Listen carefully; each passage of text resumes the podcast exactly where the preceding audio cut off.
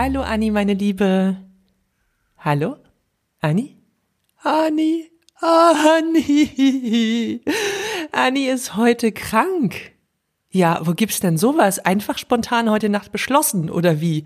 Und jetzt hocke ich hier alleine. Naja, du, aber wer krank ist, soll sich ausruhen, ne? Das äh, also sowohl Seele als auch Körper brauchen ab und zu einfach ein bisschen Ruhe, ein bisschen Liebe, ein bisschen Zeit für sich. Also gönnen wir das der Anni.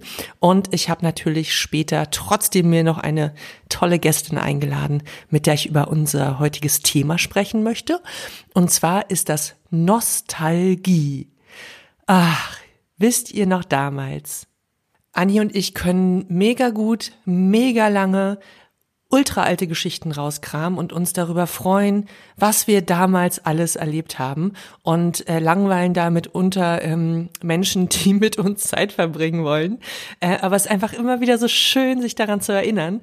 Und ich persönlich bin, glaube ich, auch ziemlich nostalgisch. Also ich versuche äh, viele Dinge festzuhalten, fotografisch, in Texten. Ich heb kleine Schnipsel auf. Also ich bin so eine richtige Mutti, die äh, auf dem Dachboden, nicht, dass ich einen hätte, auf dem Dachboden lauter Kisten hat, äh, wo einfach ganz viele Andenken drin sind. Und manchmal setze ich mich hin und gucke in so ein altes Tagebuch oder ähm, ja schlage ein Fotoalbum auf und denke so, ach damals.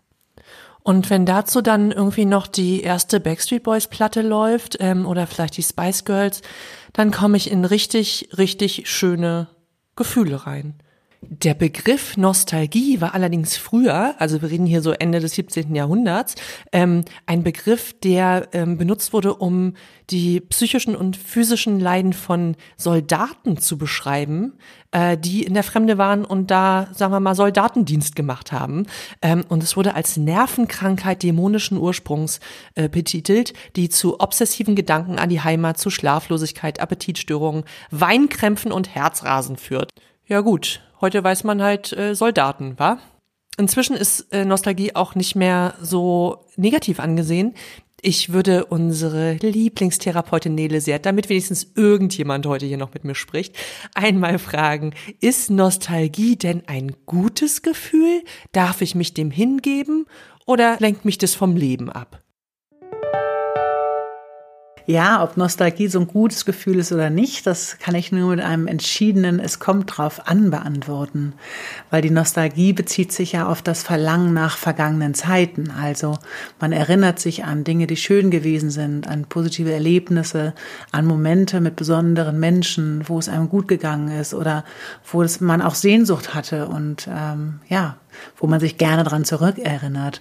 Und in dem Sinne kann das natürlich ein ganz tolles Gefühl sein und auch Trost spenden oder auch eine Möglichkeit sein, dass wir wieder Freude empfinden, weil wir uns zurückerinnern. Und das darf natürlich auch sein. Und Nostalgie kann, wenn man das negativ betrachtet, kann es eben auch sein, dass man sich zu sehr auf die Vergangenheit konzentriert und dann vom heutigen Leben ein bisschen abgelenkt ist oder lieber in der Vergangenheit ist als im Heute. Und dann könnte man schon sagen, äh, dass das vielleicht auch gar nicht so ein gutes Gefühl ist, wenn man das gar nicht mehr schafft, da so rauszukommen. Also im Endeffekt geht es ja darum, so einen ausgewogenen Umgang mit Nostalgie zu haben, dass man das nutzen kann, wenn es einem gut tut, aber dass man sich auch selber wieder entscheiden kann, da rauszugehen und wieder im Hier und Jetzt zu sein. Also eine gewisse Präsenz im Hier und Jetzt ähm, brauchen wir ja auch, damit wir das Leben aktiv gestalten können. Aber wir können uns auch erden und wir können auch uns etwas Gutes tun, wenn wir an schöne Dinge zurückdenken. So, und wir haben jetzt bei uns, ihr glaubt es kaum, Alice Merton ist bei uns. Hi Alice. Hey, na wie geht's? Sehr gut, danke. Alice Merton wurde 1993 geboren und ist eine britisch-deutsche Alternative-Pop-Sängerin. Ihre Songs wurden über eine Milliarde Mal gestreamt und über drei Millionen Mal verkauft. Als erste weibliche Coachin gewann sie mit ihrem Talent 2019 The Voice of Germany. Ihr Teen Crush war übrigens Brandon Flowers. Und wisst ihr, was sie gerne sammelt? Nacktschnecken. Na klar. Checkt Alices aktuelle Single Charlie Brown auf den gängigen Plattformen aus, folgt ihr bei Instagram und seht sie demnächst live auf Festivals in Cuxhaven, Worms und Wolfsburg. Alle Links findet ihr wie immer in den Show Notes. Alice, ich freue mich mega, dass du da bist. Jetzt bin ich endlich hier nicht mehr so alleine. du hast uns heute ein ja eher unerwartetes Thema mitgebracht, finde ich. Ähm, mit deinen 29 Jahren bist du ja noch recht jung und du hast das Thema Nostalgie ausgesucht. Ähm, kannst du sagen, warum? Was, was ist für dich wichtig an diesem Gefühl? Ähm, ich finde tatsächlich Nostalgie das schönste Gefühl, was es gibt, wenn ich ehrlich bin. Wow. Ähm, ja, ich liebe Nostalgie. Also ich liebe ähm, an die Vergangenheit zu denken und an, an so schöne Gefühle, die passiert sind und als wäre das alles so ein Film und diesen Moment, wo du dann irgendwie an einem Ort bist, wo du äh, lange nicht mehr warst. Ähm, ich, ja, ich, ich liebe das über alles. das heißt, du bist mit deinem Leben ganz zufrieden und äh, spulst dir die schönsten Momente einfach gerne nochmal vor.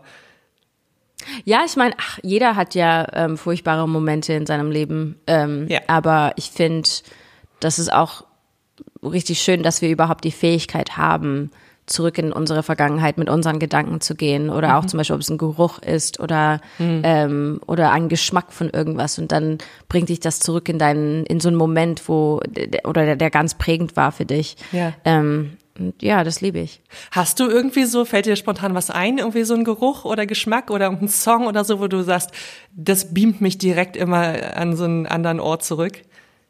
Ähm, ja, tatsächlich gibt es einen Geruch von meiner Grandma, die ähm, vor zwei Jahren gestorben ist. Mhm. Und äh, sie lebte ihr ganzes Leben eigentlich in Irland.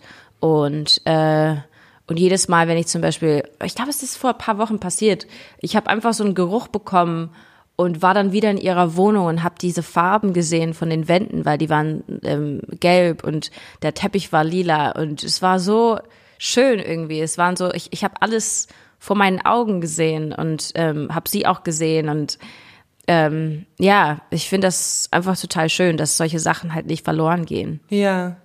Aber ist es für dich dann auch äh, manchmal mit so einer Traurigkeit verbunden? Also gerade wenn du jetzt zum Beispiel dann an deine Oma denkst, die nicht mehr, nicht mehr da ist? Sehr oft. Ähm, aber ich glaube, genau aus diesem Grund mag ich das Gefühl. Also weil ich weiß, dass ich ähm, Mensch bin und ich weiß, dass ich gerade echte Emotionen spüre. Ja. Ähm, also ich, ich muss sagen, jedes Mal, wenn, wenn irgendwas weh tut oder wenn irgendwie ähm, schlechte Erinnerungen wieder hochkommen, versuche ich mich immer daran zu erinnern, dass es gut ist, weil so merke ich, dass ich am Leben bin. So merke ich, dass ich halt wirklich alles spüre, nicht nur die guten Sachen. Ja, aber das ist doch so mega schwierig, oder? Äh, also die meisten Leute versuchen ja mit eher so unangenehmen Gefühlen, die möglichst wegzudrängen, ja, oder zu sagen, ich habe jetzt keinen Bock, traurig zu sein oder oder Schmerzen, also seelische Schmerzen irgendwie auszuhalten. Äh, das ist ja eigentlich ja. eine total gute Einstellung. Ähm, naja, ich meine, ich bin ja auch nur ein Mensch. Also ich finde, äh, klar gibt es Themen, die dann hochkommen und die muss man dann auch erstmal verarbeiten, ob das in Therapie ist oder an anderen Sachen. Hm. Ähm, aber trotzdem zu wissen, dass ich in dem Moment die Fähigkeit habe, das zu spüren, ja. finde ich total krass. Auch zum Beispiel Angst und so. Das ist auch so ein Moment, wo ich mich immer versuche dran zu erinnern, hey, ähm, das ist viel besser, dass du jetzt diese Angst spürst, als wenn du gar nichts spüren würdest im Leben. Ähm, ja. So weißt du, dass du halt wirklich dann am Leben bist, dass du nicht einfach den Tag durchgehst und irgendwie nicht weißt, was passiert ist, sondern du merkst dir, okay, das ist das Gefühl von Angst. Ähm, ich, ich bin gerade sehr ähm, wach und alert und, und weiß, was um mich herum passiert. Und ich finde, das dürfen wir nicht vergessen. Diese ganzen Emotionen, dieses Spektrum von Emotionen dürfen wir nicht ähm, einfach so hinnehmen und sagen, ach ja, heute war ich ein bisschen traurig, sondern ähm, man, man sollte auch ein bisschen, also ich als Songwriter versuche mich mehr dann in dieses Gefühl zu legen und mhm. nicht einfach ähm, das auszublenden. Ähm, deshalb war ich auch nie, also habe ich nie Drogen genommen, weil ich wollte nie irgendwie das, was ich spüre, mit Alkohol oder Drogen dann dämpfen. Ich, ja. ich wollte immer alles spüren, was es, auch wenn es richtig weh tut. Manchmal ist es überhaupt nicht schön, aber ich finde es wichtig, dass wir das spüren. Hast du schon immer viel gefühlt? Also so kannst du dich an deine Kindheit erinnern? Ähm, hattest du da auch schon viele Gefühle? Ja, auf jeden Fall. Ja. Ich, ich würde sagen, manchmal, ich weiß nicht, wie es bei anderen Menschen ist, aber so, wenn ja. ich mit Freunden darüber spreche, ähm, glaube ich schon, dass ich stärker manchmal Sachen fühle als andere. Ähm, und manchmal kann es gut sein, manchmal kann es auch sehr, sehr schlecht sein, ähm, weil es dann immer schwieriger ist, dann aus diesen Gefühlen rauszukommen. Ja. Ähm, vor allem, wenn es dann schlechte Gefühle sind. Aber ähm, ja, ich würde schon sagen, dass ich äh, sehr stark fühle.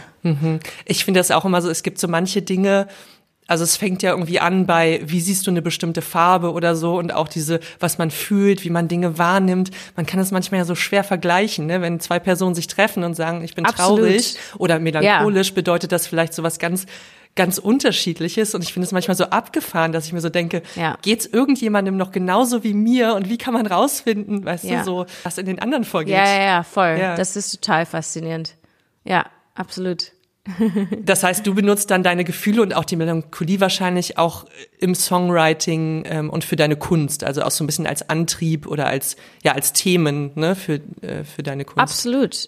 Ich glaube, ich, ich, also ich glaube, jeder Song, den ich bis jetzt geschrieben habe, ähm, hat einen Teil von Nostalgie drin, weil Ja. es ist ein Gefühl, was in der Vergangenheit passiert ist, was ich sozusagen brauche in dem Moment, ähm, um den Song zu schreiben. Also es ist ein Gefühl, was mich nicht loslässt ähm, und wo ich merke, okay, das muss raus, das muss gesagt werden, das muss geschrieben werden.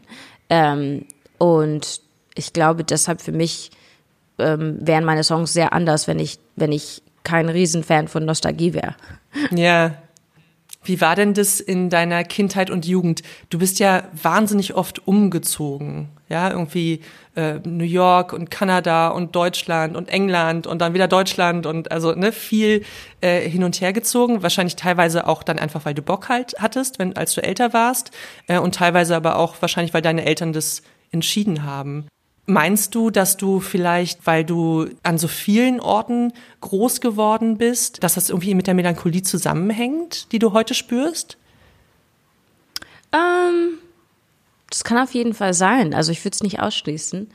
Weißt du, wenn du sagst, irgendwie, ich, ich habe hab vielleicht nicht ein Zuhause, an das ich mich erinnere, sondern vielleicht eher mehrere Orte oder Personen, mit denen ich zusammen war, dann kommt in mir irgendwie so dieses, dieses Bild hoch, weißt du, dass man so dieses, dieses Zuhause in Form von Erinnerungen sich irgendwie schafft.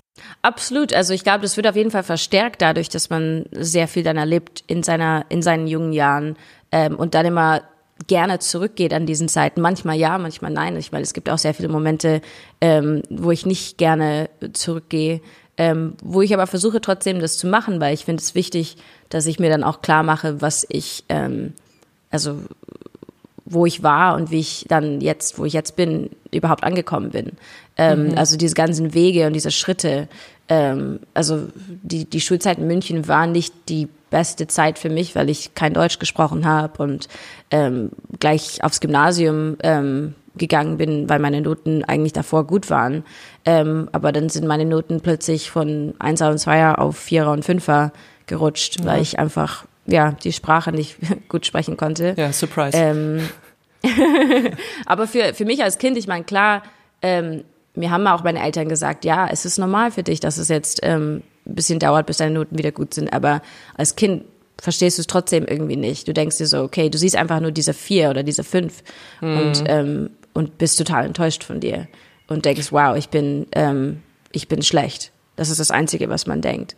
Und diese Gefühle, ähm, die kommen dann wieder hoch, aber ich versuche das dann eher ähm, so zu verarbeiten, dass ich, dass ich weiß, okay, durch, dies, durch dieses ganze Prozess habe ich gelernt, auch sehr diszipliniert zu sein ähm, und, und auch einfach mit mir selber streng zu sein und, ähm, und zu wissen, okay, du musst jetzt hart arbeiten, um überhaupt durchzukommen.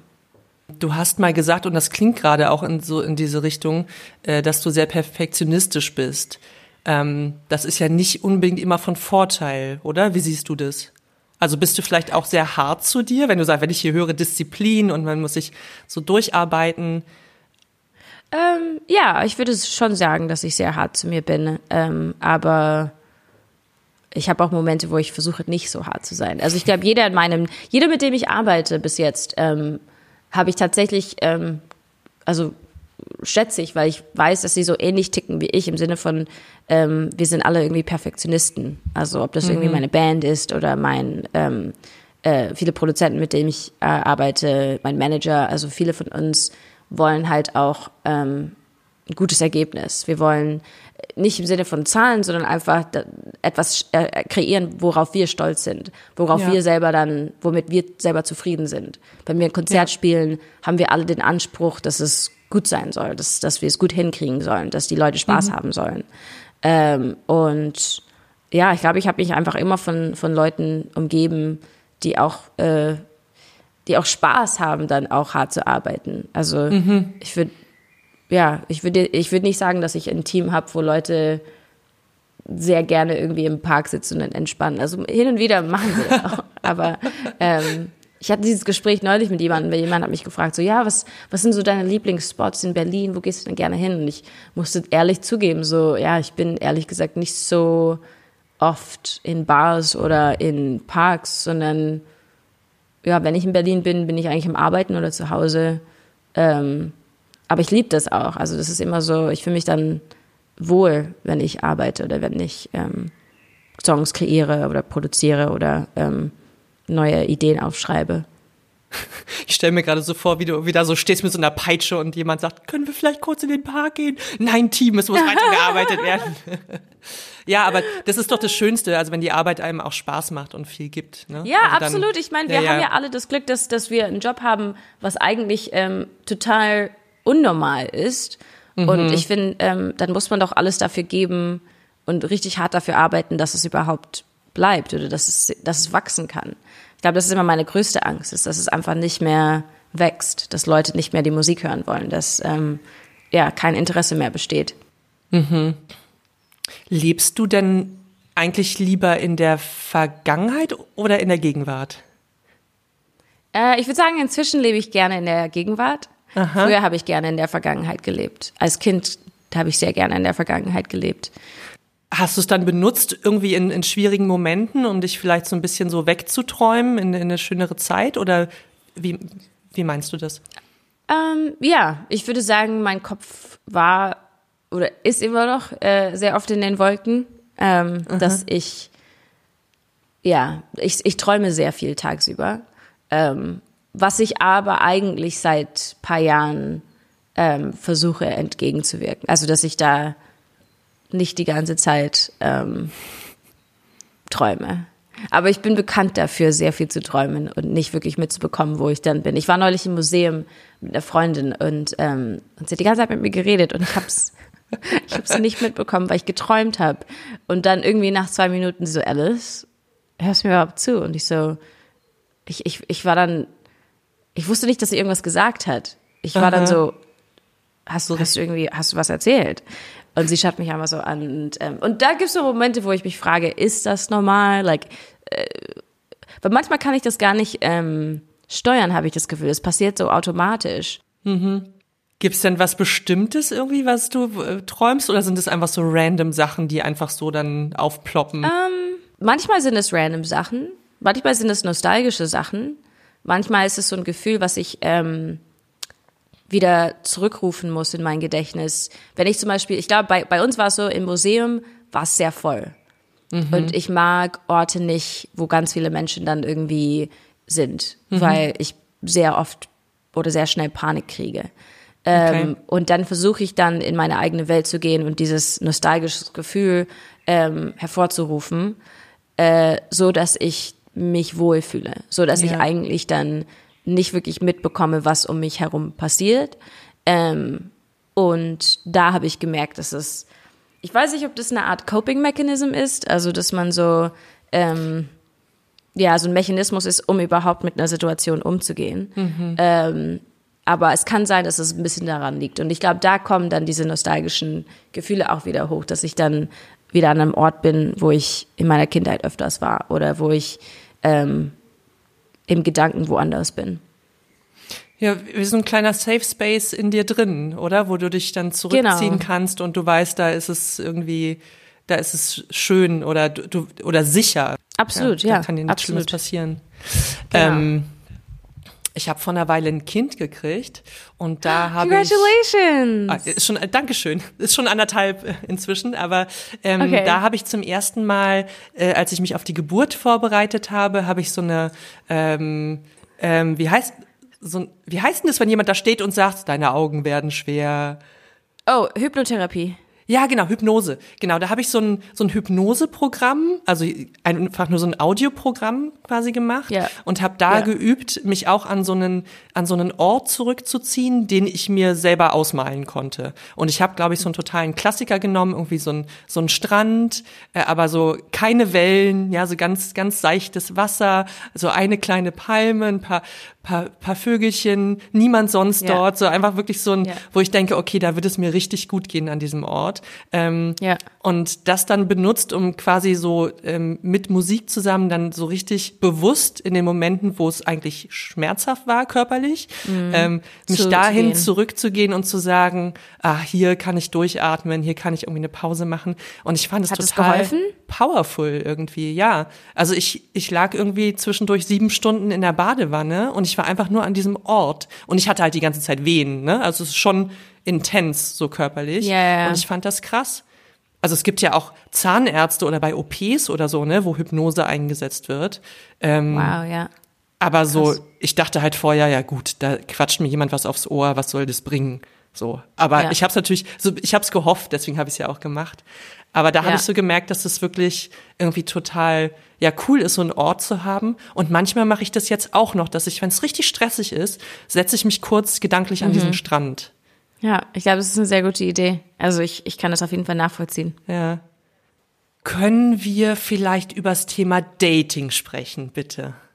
ähm, mich würde mal interessieren, weil wir machen das, das Magazin, was wir machen, im Gegenteil.de, da geht's ganz viel ums, übers, äh, ums Dating und ganz viele, wir sind jetzt schon ein bisschen älter, also Anni und ich rede, rede immer noch in der Wir-Form, Anni ist gar nicht da. Anni und ich sind ein bisschen älter, wir sind jetzt schon über 40. She's there in spirit. Okay, Auf jeden okay. Fall. Ähm, und wir haben, ja, wir beobachten immer wieder, dass es einfach, dass die, gerade Frauen in unserer Umgebung wahnsinnig strugglen, ja, mit dem, mit dem Dating und sich da oft auch gefühlt sowas, so in die Vergangenheit zurückwünschen, ja, vielleicht wieder in die Zeit, als es noch keine Dating-Apps gab oder ähm, wieder so ein bisschen mehr, ähm, ja, und das finde ich auch irgendwie so einen fast nostalgischen Gedanken, ja, irgendwie nur Ja. eine Person, die man trifft und auf die man sich erstmal konzentriert und sich da erstmal öffnen, gucken, passt es und wenn es nicht passt, Ja. dann vielleicht mal, ja, eine nächste Person äh, treffen. Ähm, wie findest du denn Dating aktuell? Also stresst dich das? Aktuell. Hattest, hast du das Gefühl, es, es war früher ohne die Apps irgendwie besser oder war es einfach eh immer anstrengend, weil Dating weird ist? Oh, das ist eine gute Frage. Also gerade date ich nicht, ich bin ja in einer Beziehung. Ähm, aber äh, also ich finde, es hat sich halt sehr krass verändert. Im Sinne von, ja, mit diesen Dating-Apps hat man so eine große Auswahl, dass man die ganze Zeit im Kopf hat, ähm, was ist, wenn der aber besser ist? Oder Ja. was ist, wenn er besser zu mir passt? Oder ähm, es gibt einfach so viele Möglichkeiten, neue Leute jetzt zu treffen. Ähm, ich meine, früher, ja, man ist in eine Bar gegangen oder ein Café oder was weiß ich und hat da Leute getroffen. Ähm, aber ich finde es auch total interessant, ähm, jemanden kennenzulernen, der eigentlich dann durch so einen Test, also man macht ja nicht so einen Test, aber du siehst ja Profil. Ich meine, ich mache, ich habe ja nie das Dating gemacht, wo ich einfach nur ein Bild gesehen habe und dann, ah, der sieht ganz gut aus, ähm, möchte ich daten. Das ist nicht für mich, das ist nicht so. Ich muss halt, ich will eher wissen, wie diese Person tickt oder ich will wissen, ähm, was für Ziele hat diese Person. Ähm, und es gibt ja manche Dating-Apps, wo du das dann sehen kannst. Und das fand ich immer interessant, dass du dann manche, manche ähm, Profile dann aussuchen kannst, die dann zu dir passen.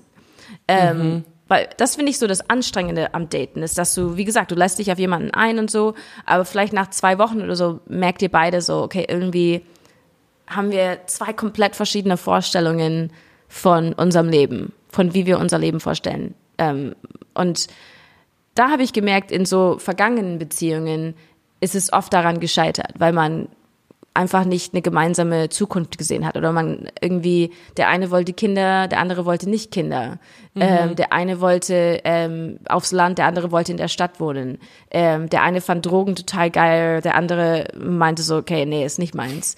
Ähm, und da finde ich es total cool, dass man heutzutage ähm, so ein bisschen davor schon sehen kann, was will, also wofür steht diese Person? Was sind die Morale von dieser Person? Das finde ich einerseits cool.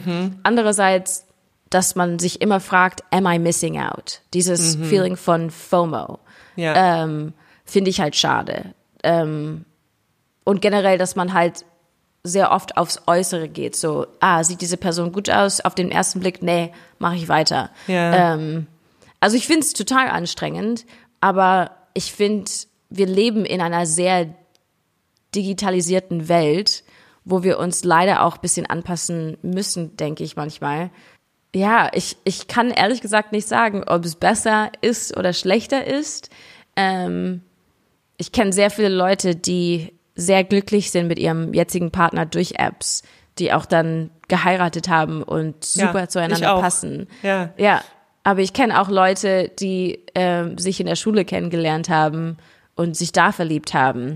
Ähm, also ich glaube, es gibt kein Gutes oder Schlechtes. Es macht es schwerer, finde ich manchmal, aber einerseits macht es dann auch leichter, weil du dann durch einen Computer irgendwie ähm, ja jemanden findest, der eigentlich gut zu dir passen kann. Wie, wie, wie siehst du das denn? Also wie, wie ist es denn, wenn du auf die ganze Sache blickst? Was würdest du sagen? Ja, ich, ich sehe da auch Vor- und Nachteile. Ähm, also für mich hat's ja offensichtlich funktioniert. Ich habe nur ein paar Wochen jemals mit so einer App äh, verbracht und habe da dann meinen Ja. Mann rausgezogen und jetzt ein Kind und Ja. so. Ähm, Ja. Das heißt, ich kann natürlich nicht dastehen und sagen, das ist alles scheiße mit den Apps. Ähm, ich Ja. glaube aber, man kann die auch unterschiedlich benutzen, so ein bisschen, weißt du? Also du kannst Ja, dich ja, ja, trotzdem entscheiden, lasse ich mich auf dieses Spiel ein, mit zehn Leuten gleichzeitig zu schreiben. Ähm, oder wie ich das gemacht habe, ähm, weil das für mich einfach sich besser angefühlt hat. Ich habe irgendwie ein paar Tage war ich auf der App, habe mit drei, vier Leuten geschrieben, habe Ja. mit denen ähm, Nummern ausgetauscht und bin dann umgestiegen auf, weißt du, habe die App wieder gelöscht. Ja, ja, auf WhatsApp Hab dann. mit denen noch irgendwie geschrieben so ein bisschen, hab die getroffen, aber hatte nicht Ja. mehr diesen Druck, zwischendurch swipe ich hier noch oder weißt Ja. du? So irgendwie hat sich das für mich so ein bisschen natürlicher ange, äh, angefühlt. Ähm, und ich bin irgendwann dann einfach auch ein bisschen, also ehrlicher, glaube ich, geworden. Also ähm, im Sinne von, ich habe einfach ganz klar gesagt, was ich suche und was ich nicht suche, Ja. weil Aber das ist so das Ding auch. Ja, also ich finde es auch total schön, dass jemand dann auch sagt, okay, ich will auch nicht irgendwie deine Zeit verschwenden, meine Zeit verschwenden, das ist das, was ich suche.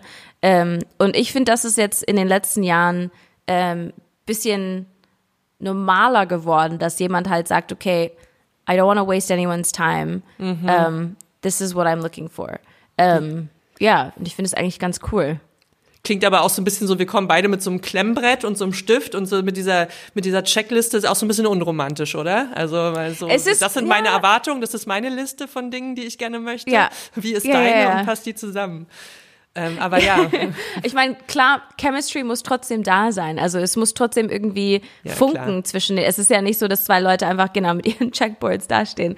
Aber irgendwie finde ich das auch cool, wenn sowas passiert. Also ich muss sagen, ich war in vielen Beziehungen, ähm, wo, wo ich nicht durch eine App jemanden kennengelernt habe. Und ähm, ja, es war romantisch und ja, es war auch schön, aber am Ende haben wir super oft nicht zueinander gepasst. Also im Sinne von, ähm, der eine wollte, also mit einem Ex-Freund, ähm, der hat es geliebt, Drogen zu nehmen. Der fand Ja. das, also nicht jeden Tag, aber alle zwei Wochen oder vielleicht ein paar Mal im Monat oder so, ähm, in Berlin vor allem dann irgendwie auf Partys zu gehen und sich zu verlieren. Und das war für mich Katastrophe. War dann so mit, mit, mit Handy aus und nicht mehr erreichen und weil Akku war alle und dann so. Ja, ich meine, in diesen Clubs hast du ja, Ja. oft auch keinen ähm, Empfang. Also Ja. ich wusste nicht, ähm, ich glaube, also ich, ich bin, ich würde nie sagen, dass er irgendwie dann fremd gehen würde oder so, aber Hm. einfach zu wissen, dass, dass er irgendwas nimmt gerade, was ihm nicht gut tut und was, ähm, wo er die Kontrolle ein bisschen verliert, Ja, ja, da hatte ich Angst. Da hatte ich auf jeden Fall Angst. Und da gab es oft Abende, wo ich ähm, mich sehr unwohl gefühlt habe. ja. Und er hat meine Sicht gar nicht verstanden. Er, er war eher Ja. so, ja, das ist total gut, sowas zu nehmen, weil es öffnet dich. Es gibt dir neue Blicke aufs Leben. Mhm. Ähm, es sind neue Erfahrungen. Du musst dann nicht immer so uptight und so alles unter Kontrolle haben. Du kannst mhm. endlich loslassen. Und es ist ja nur für einen Abend oder so. Und dann am nächsten Tag geht's dir nicht so gut. Aber hey, das ist halt so. Aber mhm. ich sehe halt die andere Seite so. Es gibt sehr viele Leute, die ich auch kenne, die dann ähm, abhängig geworden sind von Drogen oder die, ähm, weil sie so viele Highs durch Drogen bekommen haben, dann im normalen Leben mit den Lows nicht klarkommen manchmal. Ja. Ähm, und für mich war das halt immer so ein Thema, so ja, ich will, ich will das Ganze nicht. Und trotzdem habe ich diese Person geliebt. Ähm, also wirklich geliebt. Aber ja. ich wusste, ich kann das nicht auf Dauer machen. Ich, ich, ich kann es versuchen, irgendwie mich damit abzufinden. Aber ich glaube, das schaffe ich nicht. Ja, ist und richtig das, das schwer. war schwer. Da das war, das ist finden. dann richtig schwer, genau. Ja. Oder bei einer Beziehung, ähm, weiß ich noch, ging es halt um Kinder. Und mhm. ich konnte mir einfach keine Kinder mit diesem Partner vorstellen. Mhm. Egal wie sehr ich diese Person gemocht habe oder geliebt habe, mhm. ähm, war es einfach so, ich ich sehe es nicht, ich kann es mir nicht vorstellen. Was mache ich? Sind, sind wir dann einfach beide zufrieden, wenn wir keine Kinder haben? Sollte man nach, nach jemanden schauen, der, wo du dir eigentlich, eigentlich vorstellen kannst, ja, eigentlich könnte ich eine Familie gründen mit dieser Person. Ähm, und das finde ich so interessant an Beziehungen und an Liebe und, ähm, und ja. Ich habe früher, so mit 19 hatte ich meine erste Beziehung und ich habe damals gedacht, das reicht voll aus, wenn man sich liebt. Also die Liebe ja, wie das manchmal auch in so Hollywood-Filmen yeah, oder yeah. so, ja, du kannst alle yeah. Grenzen überwinden, das ist alles, ja, man muss sich nur ausreichend lieben und dann wird es schon. Ähm, ja. Und ja, das sehe ich heute wirklich ganz anders. ja, wenn man erwachsen wird, merkt man halt wirklich, okay, Liebe reicht nicht aus, um eine Beziehung zu führen, sondern es müssen auch Kompromisse ähm, ja. getroffen werden. Es, es müssen ähm, Morale auch oft, ich meine, ich kenne ja auch Partner, die sehr unterschiedlich sind, muss ich zugeben, die es mhm. trotzdem irgendwie hinkriegen. Mhm. Ähm, aber dann sehe ich auch Leute, äh, ein sehr guter Freund von mir ähm, in der Musikindustrie, der hat, äh, der hat ein Kind bekommen, aber seine Beziehung wird so ähm, auf die Waage gestellt, weil es ähm, weil sie komplett unterschiedliche Meinungen haben, wie man das Kind erziehen soll. Und da merkt man halt, ähm, die lieben sich natürlich noch, die haben sich, also ja. sie sind ja seit Jahren zusammen, aber plötzlich kommt dieses Kind und mhm. man denkt sich so, okay, eigentlich waren wir uns doch immer einig über manche Sachen, aber jetzt plötzlich denke ich, dass das Kind so erzogen sollte und du denkst, dass das Kind so erzogen sollte, äh, erzogen werden ja. sollte. Ja. Und ähm, und das ist halt auch krass. Das ja. denke ich mir auch so. Wie wie kommt man mit sowas zurecht? Ja, da kann ich jetzt natürlich ein bisschen was zu sagen. Also ich finde es einfach, ähm, ich, ein Kind verändert wirklich wahnsinnig viel, auch in der mhm. Partnerschaft, weil auf einmal bist du zu dritt, ja, und nicht nur zu dritt im Sinne von Love Triangle, sondern du bist zu dritt, also zu zweit verantwortlich für eine dritte Person. So ja. und dieses, ähm, das kommen ja Fragestellungen auf, die du noch nie vorher vielleicht besprochen hast. Ja, ja. Ähm, oder ja. wo du gar nicht weißt, was genau auf dich zukommt. Du hast ja nicht vorher auch so ja. ein, weißt du, so ein Katalog an Dingen, diese Probleme werdet ihr haben oder das müsst ihr lösen mit der Erziehung, sondern man, man wächst da irgendwie so rein, mit dem Kind auch. Und Absolut. Ähm, äh, ich habe zum Beispiel mit meinem Partner ähm, jetzt vor kurzem eine, eine Paartherapie angefangen. Mhm. Das machen wir nur so einmal im Monat, gehen wir da hin, weißt du, für 90 Minuten.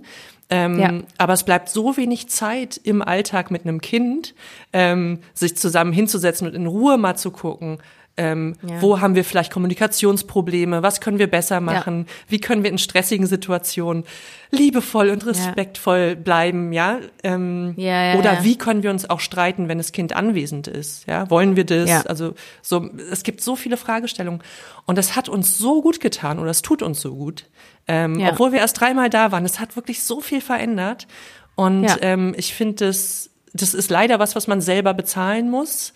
Ja, äh, Paartherapie gibt es Schade. immer nur privat. Wow, das ist, okay, wow. Ähm, das ist krass. Aber das kann ich jetzt hier allen mal ähm, äh, an die Hand geben, die vielleicht zu Hause ein bisschen strugglen. Da muss ja auch kein Kind involviert sein. Ne? Aber ich mhm. finde irgendwie so, no shame in that, ähm, wenn du, bevor es kracht oder bevor es in die Brüche geht, ähm, dir sagst, okay, vielleicht mal hier eine Expertin oder einen Experten äh, befragen und da ein bisschen was rausziehen, ähm, um zu gucken, ob wir es einfach für uns verbessern können. Ja. Ja. Absolut. Nee, also ich, ich bin auch für Paartherapie. Ich habe bis jetzt noch nie eine Paartherapie ge gemacht, weil ich, ähm, ich würde, ja, tatsächlich waren meine Partner oft sehr dagegen. Also ich bin eigentlich immer für Therapie. Und, ähm, aber ja, nee, ich finde sowas total interessant. Auch, ähm, also dieser Freund von mir, ähm, auch wenn es so um kleine Sachen geht, ich glaube, bei einer Sache war es Fahrradfahren. Ja. Und das Kind, er wollte unbedingt das Kind vorne auf dem Sitz haben, also vorne ja. bei ihm auf dem Fahrrad. Und die Mutter ist so, nee, auf jeden Fall, das geht, also das kannst du nicht machen. Aber er meint so, ja, es ist viel besser, wenn er vorne ist, dann kann ich mit ihm kommunizieren, da sieht er alles komplett anders. Ähm, und äh, das ist total schön. Und die Mutter ist halt so, nein, wenn du einen Unfall hast oder so, stirbt das Kind zuerst. Und ähm, ja, und das sind so zwei komplett verschiedene Sichtweisen auf, ähm, auf sowas keine Ahnung, es gibt halt so viele Theorien, wie man Kinder erziehen soll und ähm, was am besten ist. Und ähm, ja, und wenn du halt nicht auf, also Eye to Eye siehst mit, ja. mit deinem Partner, dann fragt man sich die ganze Zeit so, okay, wie lösen wir denn dieses Problem? Like, wie können wir Kompromisse eingehen? Ja man hat ja meistens auch eigentlich schon genug mit sich selber äh, zu strugglen, ne? Also Absolut. es ist vielleicht nicht immer so prominent, aber die Reise, die man selbst ähm, macht, mit der eigenen Persönlichkeit, mit der eigenen Geschichte, mit den eigenen ja. Gefühlen, ähm, ja. ist ja, vermute ich, nie richtig abgeschlossen. Ähm, und ja, das stimmt. Dann kommt so, dann kommt noch was on top quasi mit einer in einer Beziehung oder äh, oder dann, äh, wenn Kinder ja. involviert sind. Dieser Extrafaktor, ja. Das heißt, du hast auch, du hast auch schon mal eine Therapie gemacht. Wir lieben Therapie. Oh ja, auf jeden Fall. Ich spreche wieder für Anja und mich. Wie so ein ja, altes Couple. Also wir lieben ja Therapie. Invisible Annie. Ich bin auch großer Fan von Therapie. Ich finde es ja. ähm, sehr wichtig, dass man über seine Gefühle, auch über seine Vergangenheit spricht, über das, was einen beschäftigt. Ähm, ja, nee, ich, ich bin auf jeden Fall ein großer ähm, Fan von, von Therapie. Mhm. Wie ist denn das, äh, wenn du in der Öffentlichkeit stehst? Ist es für dich schwieriger, über solche Themen zu sprechen? Also du sprichst es ja ganz offen über, äh, ja, über Dating, Partnerschaft, äh, Therapie. Gibt es da manchmal irgendwie dann, weiß ich nicht, Gossip oder Leute sagen, also hast du da manchmal negatives Feedback? Ehrlich gesagt, in meinem Team wenn wir es ansprechen, kommt nie negatives Feedback. Ich spreche es auch oft in Konzerten an, dass ich in Therapie mhm. war. Okay. Ähm, weil ehrlich gesagt, ähm, könnte ich das, was ich jetzt mache, so auf die Bühne gehen und so, könnte ich nicht machen, wenn ich jetzt nicht ähm, in Therapie gegangen wäre. Ähm, ich habe es ja eine Zeit lang gemacht ohne Therapie. Ähm, und da habe ich gemerkt, das waren die schwierigsten drei Jahre meines Lebens. Ähm, und als die Pandemie kam, habe ich mich gezwungen, wurde ich eigentlich auch gezwungen, von mehreren Seiten dann auch in Therapie das zu gehen. Das ist eine Intervention. ja, kind of, ja, ja, weil, ach, ich wusste auch, es, es kann einfach nicht so weitergehen mit meinem Körper. Also ich war, ähm, ich hatte so viele Probleme auf Tour, ob das Panikattacken waren ähm, oder ich habe lange auch nichts gegessen auf Tour, weil ich immer Angst hatte, ähm, dass ich mich auf der Bühne dann ähm, übergebe vor Angst, ähm, weil mir immer schlecht war. Mir war einfach immer mhm. schlecht vor Angst. Ähm, und das hat dann auch dazu geführt, dass ich einfach super wenig gegessen habe. Mhm. Ähm, und ich weiß noch, als ein Freund mir irgendwann so, äh, also so, ich glaube, es war ein Ex-Freund oder so aus der Vergangenheit, ähm, hat dann so Bilder gesehen und meinte so, ah, du hast abgenommen, sieht eigentlich ganz gut aus. Und dann denkt man so, wow, okay, das ist eigentlich, ja. sowas sollte man einem nicht sagen. Ja. Er wollte, er hat's nur gut gemeint, ja, ja. aber dann denkt man sich die ganze Zeit so, ah, okay, wenn ich jetzt nicht esse, sehe ich besser aus. Ja. Okay, gut, dann, dann sollte ich weiterhin weniger essen. Ähm, und ja, also ich glaube, Therapie ist super essentiell. Ich würde sagen, man sollte spätestens mit 30 Jahren eine Therapie gemacht haben. Ja. Jeder mhm. Mensch, ja. ja. Aber war das, hattest du Angst vor den Auftritten, vor der Bühne selbst oder war das der ganze Druck? Vor den Auftritten. vor Ja, den Auftritten, okay. vor, vor, vor dem, was Leute über mich denken in dem Moment. Mhm. Ähm, ich hatte Angst vor ähm, Failure, also dass ich einfach mich falsch singe, äh, also dass ich mich versinge oder schlecht klinge auf der Bühne, dass der Sound schlecht ist, ähm, dass Leute über mich lachen, dass also einfach jede Angst, die, die man sich vorstellen kann, darüber habe ich nachgedacht. Aber auch generell so vor so vielen Leuten auf der Bühne zu stehen und in dem Moment erwarten sie was von einem. Also dieser Ja. Druck zu wissen, okay, du musst jeden Tag gesund sein und psychisch bereit sein, eine Show zu machen. Also eigentlich denkt man sich so, okay, ich arbeite eineinhalb Stunden am Tag und der Rest ist einfach nur hinreisen, mich vorbereiten auf diese eineinhalb Stunden. Und es ist halt so viel Druck, der irgendwie dann entsteht, weil du denkst dir so, okay, ich muss zu, in diesen eineinhalb Stunden zusehen, dass alles perfekt ist, dass ich jedes Mal ähm, 120 Prozent gebe, Ja. ähm, damit, damit sie glücklich sind, damit sie nach Hause gehen und sagen, hey, das war ein geiles Konzert, das war jetzt nicht irgendwie eine Verschwendung von Geld, sondern hey, es war richtig gut. Ja. Und ich glaube, damit kam ich irgendwann nicht zurecht, weil, ähm, wie gesagt, es sind ja auch die, diese Wartezeit, bis das Konzert ist, dieses so, diese Anspannung immer ähm, und auch zu wissen, okay, ich darf nicht krank sein, ich darf nicht, ähm, ich, ich darf nicht das sein, ich darf, ich muss irgendwie super motiviert sein, ich darf nicht zu müde sein. Und ich meine, auf Tour konnte ich eh nicht schlafen im Bus, ähm, also war ich jeden Tag müde und ich habe mich dann immer gefragt, so, zeige ich genug ähm, Enthusiasmus auf der Bühne? Bin ich, ähm, soll ich mehr interagieren? Was ist, wenn ich nicht interagieren will? Werde ich dann schlecht dafür ähm, kritisiert? Also so viele Gedanken schwimmen die ganze Zeit in einem Kopf rum. Hattest du denn dann Spaß auf der Bühne? Also war das dann so ein bisschen weg, wenn das Konzert losgegangen ist, oder war das auch bei wirklich auf der Bühne? Nee, ganz lange hatte ich keinen Spaß auf der Bühne. Ähm, die ersten zwei Jahre, hin und wieder gab es schon einen, einen Fall, wo ich sagen würde, ja, hat Spaß gemacht.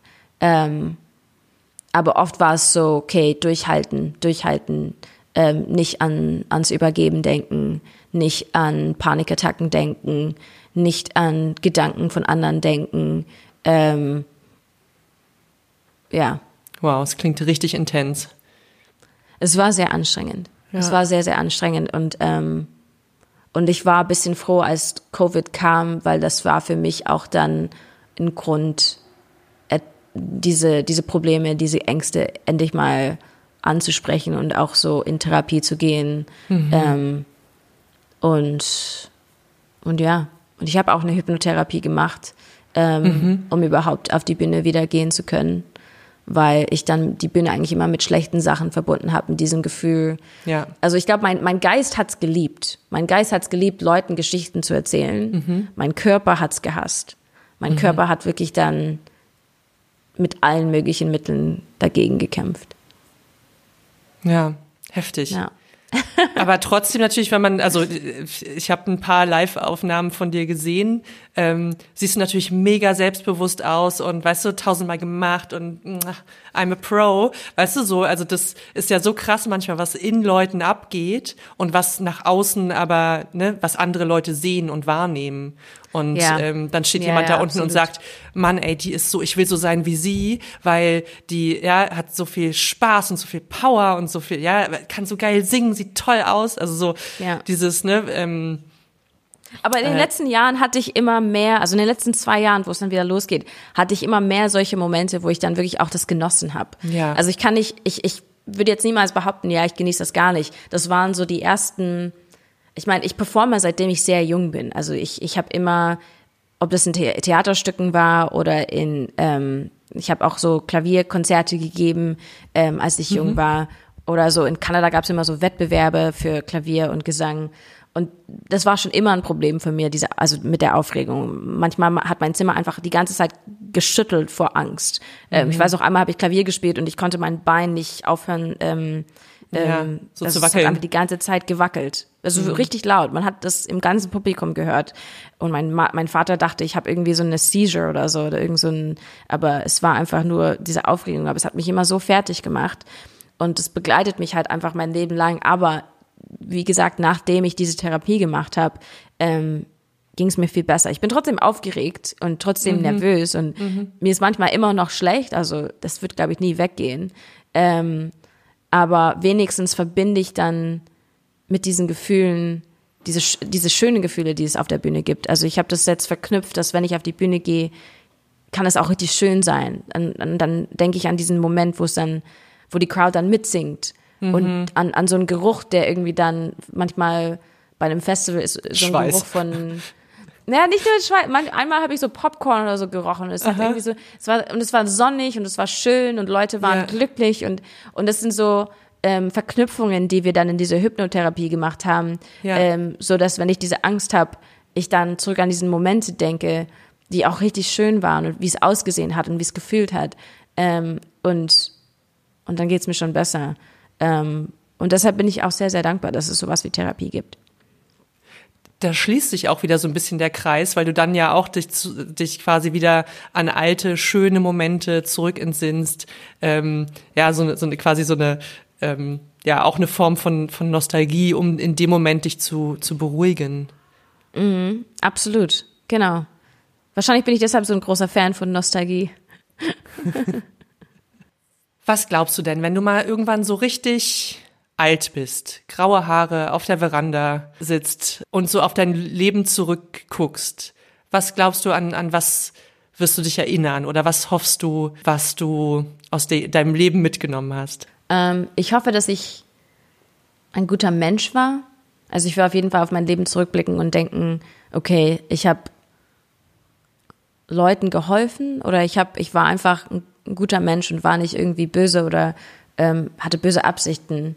Ich glaube, das wäre mir ganz wichtig. Ja. Und ähm, und ich hoffe, dass ich einfach weiterhin dann, dass ich zurückblicken kann und sagen kann, ich habe Songs geschrieben, die vielleicht auch Leuten geholfen haben, weil meine Songs sind für mich auch immer so Hilfsmittel.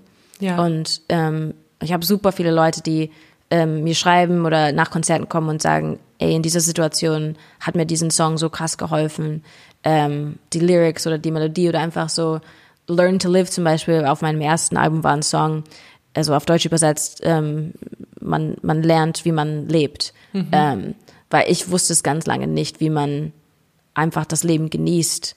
Ähm, und das habe ich dann in einem Song verpackt. Und jedes Mal, wenn, wenn so Leute das zurücksingen, finde ich das total schön mhm. zu hören, dass sie halt auch einfach, sie wollen das Leben genießen, sie wollen das lernen und sie können es auch lernen ähm, dass diese Ängste auch beseitigt werden können. Und ähm, ja. Ist das nicht irgendwie auch so eins der schönsten Komplimente, die man kriegen kann von jemandem, der sagt, ich habe deine Musik gehört ja. und es hat mir in einer schwierigen Zeit geholfen und das verbinde ich mit sowas Positivem. Ich bin dir sehr dankbar. Absolut, absolut. Nee, also das finde ich einfach am schönsten. Und ich glaube, das ähm, gibt mir auch immer Mut, weiterzumachen, weil ich glaube, sehr oft in, in der Musikindustrie oder generell in Industrien ähm, ist Erfolg oft von so Zahlen abhängig. So, mhm. okay, mhm. wie viel hast du verkauft? Wie viele ja. Tickets hast du verkauft? Wie viel, ähm, wie viele Platin-Schallplatten hast du? Wie viele Streams hast du? Ja. Und man kann so, man kann sich so verlieren in dieser Welt von Zahlen, vor allem wenn es um Business, also wenn man sehr oft mit Business äh, Leuten zu tun hat, also mhm. also zum Beispiel Label-Leute, A&Rs, ähm, weil das ist ihr Job eigentlich, dann immer so nach Zahlen zu schauen. Ähm, ja. Und da bin ich sehr dankbar, dass ich für mich so eine so einen Abstand dazu gewonnen habe, ähm, dadurch, dass wir unser eigenes Label gegründet haben, erstens. Ähm, aber auch zum Beispiel, dass wir selber Entscheidungen treffen können, die jetzt nicht nach Zahlen gehen. Also unsere letzte Tour, wir mussten ein oder zwei Locations ähm, äh, in andere Clubs verschieben, weil wir nicht genug Karten verkauft haben. Mhm. Ähm, und ich weiß noch, dass manche Leute gesagt haben oder Booker gesagt haben, mein erster Booker meinte auch, ja, ich glaube, wir sollten die Tour verschieben. Ähm, die Kartenverkäufe laufen nicht gut. Ähm, er hat auch erklärt, dass es bei vielen so ist gerade, aber du wirst jetzt kein großer Plus daraus machen und lass uns das schieben. Mhm. Und ich habe lange darüber nachgedacht und für mich habe ich die Entscheidung getroffen, nein, ich, ich will es nicht schieben ich, ich weiß, dass wir eventuell nicht nicht gut Geld mit dieser Tour verdienen werden. Mhm. Aber ich weiß, dass es super viele Leute da draußen gibt, die sich total freuen, dass wir in ihre Stadt kommen und spielen. Auch wenn es 20 Leute sind oder 40 Leute. Und, ähm, und für mich war das immer wichtiger, dass, dass wir dieses Live-Gefühl haben, dass auch ähm, unsere Crew bezahlt werden kann, dass, ähm, dass die Fans auch eine schöne, ein schönes Erlebnis haben. Deshalb bin ich auch nach jedem Konzert rausgegangen und wollte auch die Fans kennenlernen und, ähm, und Sachen signieren oder ähm, einfach kurze Gespräche mit ihnen führen, ähm, weil ich das total schön fand, dass sie extra zum Konzert gekommen sind und einfach diesen Abend mit uns teilen konnten. Mhm. Ähm, und das finde ich halt viel wichtiger, als zum Beispiel die ganze Zeit im Kopf zu haben, ja, ich muss jetzt so und so viele Streams erreichen oder ich muss so und so viele Platten verkaufen. Ähm, weil am Ende des Tages machen wir es ja nicht nur, um Platten zu verkaufen, sondern du willst ja auch Menschen, ähm, du willst, dass sie gut fühlen. Du willst, dass sie Spaß haben. Du willst, dass sie, du willst etwas provozieren in, in ihnen, wenn sie den Song hören. Du willst, dass sie das hören und denken, boah, das will ich auch in fünf Jahren hören. Oder das will ich auch irgendwie, wenn ich einen schlechten Tag habe, hören. Ja. Ähm, und so ging ich halt immer an Musik ran. Ähm, also Musik war für mich halt immer meine Rettung. Das war immer mein Ausweg aus, aus den schlechtesten Situationen oder aus den ähm, furchtbaren Tagen. Mhm. Äh, und ich habe für mich auch immer gesagt, äh, weil ich kenne Künstler, die sagen, ja, ich ich würde niemals, wenn ich jetzt 10.000 Leute eigentlich verkaufen könnte, auf 5.000 runtergehen. Würde ich nicht machen, weil ja, lohnt sich ja nicht. Mhm, ja. Ähm, und für mich wäre das nie eine Frage. Es wäre so, okay, ja, wir gehen auf 5000 runter. Mag sein, dass alle um uns herum denken, ah krass, die können jetzt nicht mehr so viele Tickets verkaufen wie früher. Mhm. Aber trotzdem sind da 5000 Leute, die für dich gekommen sind und eigentlich sich total freuen. Die haben vielleicht einen Flug gekauft, ein, ein Zugticket gekauft, die haben Hotels gebucht, ähm, nur damit sie für einen Abend aus ihrem Alltag raus können ja. und eine schöne Zeit genießen können mit dir, weil, weil ihnen deine Musik so viel bedeutet. Und das will ich halt nie aus den Augen verlieren, weil das für mich ist Musik und, und da versuche ich dann nicht irgendwie auf Labelheads oder Promotion oder Booking Heads zu hören. Ja. Naja, letztendlich geht es ja auch darum, dass du auch äh, eine gute Zeit hast, ne? Und nicht nur auf die Zahlen gucken musst, sondern auch das machst, was sich für dich gut anfühlt. Ja, absolut, absolut. Aber bei Touring zum Beispiel, ich meine, ähm, vor allem am Anfang, es war nicht so, dass ich getourt bin, weil ich unbedingt ähm, touren wollte, Ach, sondern stimmt. ich wusste, da war ja, da, ich, da war ja was. Genau, ja. in, in meinem Kopf war es eher so, ich bekomme diese ganzen Nachrichten von Leuten, die sagen, dass sie gerne diese Musik hören und, und das live hören wollen, dann mache ich das. Dann, dann, dann, dann performe ich. Ähm, und damals war es schwieriger, aber heutzutage ist es ja eher so, dass ich dann Spaß habe daran. Ja. Dass ich denke, okay, endlich kann ich mich entspannen auf der Bühne. Mhm. Und das finde ich halt schön. Diese Mischung zu wissen, Leute genießen es, du bist entspannter und genießt es auch und bist im Moment und nicht die ganze Zeit bei deinen Sorgen.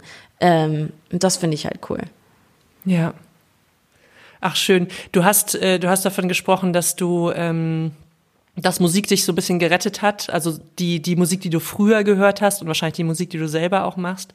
Gibt es denn irgendwie ein, zwei Songs, die du auf unsere gefühlvolle Playlist ähm, Karussell der Gefühle äh, hinzufügen mhm. möchtest?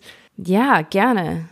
Ähm, ich höre sehr gerne ich meine, alles von The Killers ist für mich total nostalgisch. Ähm, When You Were Young liebe ich. Ähm, und auch von Regina Spektor. Um, ähm, ich meine, alle, die mich kennen, wissen, dass ich ein riesen Regina Spektor-Fan bin. Yeah. Würde ich entweder Eat oder Fidelity auf die Liste tun. Oder, oder, oh, sorry. should, ja, los, hau raus. How does it go? I'll come back. when you call me. I think it's called Call Me. Hm, hm, hm, Aber ich bin mir nicht sicher. I'll come back. Let me quickly check. When you call me. Mm-hmm, mm-hmm, mm-hmm. It started at. Oh, sorry. Now I'm getting. Which thing grew? The call. It's called The Call. The Call. So I, I got one word right. The Call. Aber eins von zweien, also geht schon. So. Und ich pack natürlich noch deine aktuelle Single Charlie Brown rauf. Und natürlich oh, nochmal, weil wir es alle so lieben, kommt No Roots auch mit drauf. Yay! Dankeschön. Sehr lieb. Hey Alice, äh, das war total ein schönes Gespräch. Ähm, ich fand's auch total schön. Danke für die, für die schöne Zeit. Danke, dass du so viel mit uns geteilt hast. Ähm, und wir freuen uns jetzt natürlich auch schon wieder auf die äh, neue Musik von dir. Und äh, ich hoffe, dass ich äh, dich bald mal live sehen kann. Äh, in Berlin vielleicht. Ich hoffe auch. Ähm, und hoffe, dass du dann richtig, richtig viel Spaß auf der Bühne hast und dass du immer mehr Werde ich bestimmt haben. da reinfindest und äh, äh, das immer mehr genießen kannst. Dankeschön. Sehr, sehr lieb. Mach's gut, meine Liebe. War sehr schön mit dir. Dankeschön. Ciao. Mach's gut. Ciao. So, zum Schluss möchte ich nochmal von unserer Lieblingstherapeutin Nele Seert wissen, was ich eigentlich tun kann, wenn ich ein bisschen zu häufig sehr nostalgisch bin, dabei vielleicht ein bisschen traurig werde. Was ist denn eigentlich der Unterschied zwischen Nostalgie und einer depressiven Phase und was kann ich tun, um wieder mehr im Hier und Jetzt zu sein? Ja, also wenn man merkt, dass man sehr häufig in alten Gedanken schwelgt und nostalgisch ist, dann kann man so mal ein bisschen gucken, dass man wieder ins Hier und Jetzt zurückkommt. Und das lässt sich manchmal einfacher sagen, weil wenn ich oft in der Vergangenheit drin bin und es so ein bisschen verpasst habe, mein Hier und Jetzt zu gestalten, dann weiß ich manchmal auch gar nicht, wie ich anfangen soll. Aber ich finde, das Wichtigste überhaupt ist, dass man das akzeptiert. Wenn ich selber das abwerte und nicht mehr nostalgisch sein möchte, dann bekomme ich eine negative Spannung zu diesem Gefühl. Und ähm, das ist aber eigentlich ja auch ein Gefühl, was eine Berechtigung hat. Und die Nostalgie darf ja auch da sein. Ähm, und deshalb versuche, es wäre es am besten, kein Spannungsgefühl dazu zu haben. Also nicht unbedingt da weg zu wollen, sondern das zu akzeptieren, dass das Gefühl da ist und dass es auch schön ist, aber dass ich vielleicht zusätzlich zu diesem Gefühl noch etwas anderes haben möchte im Hier und Jetzt. Also ich kann beispielsweise die Zeit eingrenzen, also dass ich nur zu einer bestimmten Zeit in Erinnerung schwelge, ähm, kann mir einen Wecker stellen oder kann auch mich mit Aktivitäten so beschäftigen, beschäftigen dass ich dadurch gar nicht mehr dazu komme. Also wenn ich sehr, sehr viel Reiz im Außen habe, dann schaffe ich es meistens nicht so richtig nostalgisch zu sein, weil ich dafür einen gewissen Rückzug in mich selbst brauche.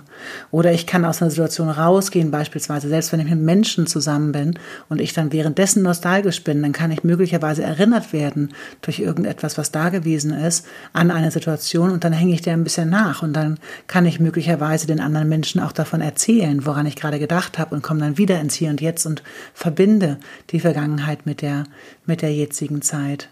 Ja, und ich kann ansonsten eben auch gucken, wenn ich sehr, sehr lange schon in der Nostalgie drin bin, dass ich mir wieder was Neues suche und schaue, hey, wenn mir das damals Spaß gemacht hat oder was fand ich eigentlich daran schön, dass ich im Hier und Jetzt oder in der Zukunft etwas finde, was, worauf ich aufbauen kann, damit ich mir neue, schöne Erinnerungen machen kann, damit ich in der Zukunft an das Hier und Jetzt auch wieder nostalgisch zurückdenken kann. Ja, und die Unterscheidung natürlich ne, von der depressiven Episode ist meistens tatsächlich so, dass ähm, die Nostalgie eigentlich mit angenehmen Gefühlen verbunden ist, weil wir eher so ein inneres Lächeln oder so eine innere Traurigkeit vielleicht auch haben oder so eine Sehnsucht, die aber nicht so hoffnungslos ist. Und das ist tatsächlich eines der wichtigsten Sachen, wenn du merkst, dass du sehr traurig bist und gar nicht so nostalgisch zurückdenkst im Sinne von, dass das was Schönes ist, sondern dass du da nicht rauskommst und dass du dich ohnmächtig fühlst oder hoffnungslos oder dass du überhaupt kein Interesse mehr hast am Hier und Jetzt, ähm, dann kann das sein, dass du ähm, vielleicht mal mit jemandem drüber sprichst, der sich damit auskennt, um zu gucken, beispielsweise ein psychologischer Psychotherapeut oder eine psychologische Psychotherapeutin, dass du da mal ein bisschen guckst, ähm, ob du da ähm, vielleicht doch mehr wieder ins Hier und Jetzt gehst oder wie du das loslassen kannst oder wie du das ehren kannst. Also wie etwas, was man ab und zu mal besucht, aber dann auch wieder ins Hier und Jetzt zurückgeht. Ach Mensch, das wäre doch schön. Auch wenn ich zwischenzeitlich Anni natürlich sehr schmerzlich vermisst habe. Anni, dir gute Besserung. Ich finde, wir sollten jetzt kollektiv dafür sorgen, dass es Anni wieder besser geht und vielleicht alle gemeinsam jetzt auf den bewährten Button äh, dieses Podcasts drücken und möglichst viele Sterne dabei abgeben. Ähm, vielleicht schickt ihr einfach auch nochmal in Gedenken an Anni, die krank im Bett liegt, eurer Nachbarin diese Folge und drückt auf Abonnieren, damit ihr in zwei Wochen dann wieder hören könnt, ob Anni sich erholt hat oder nicht.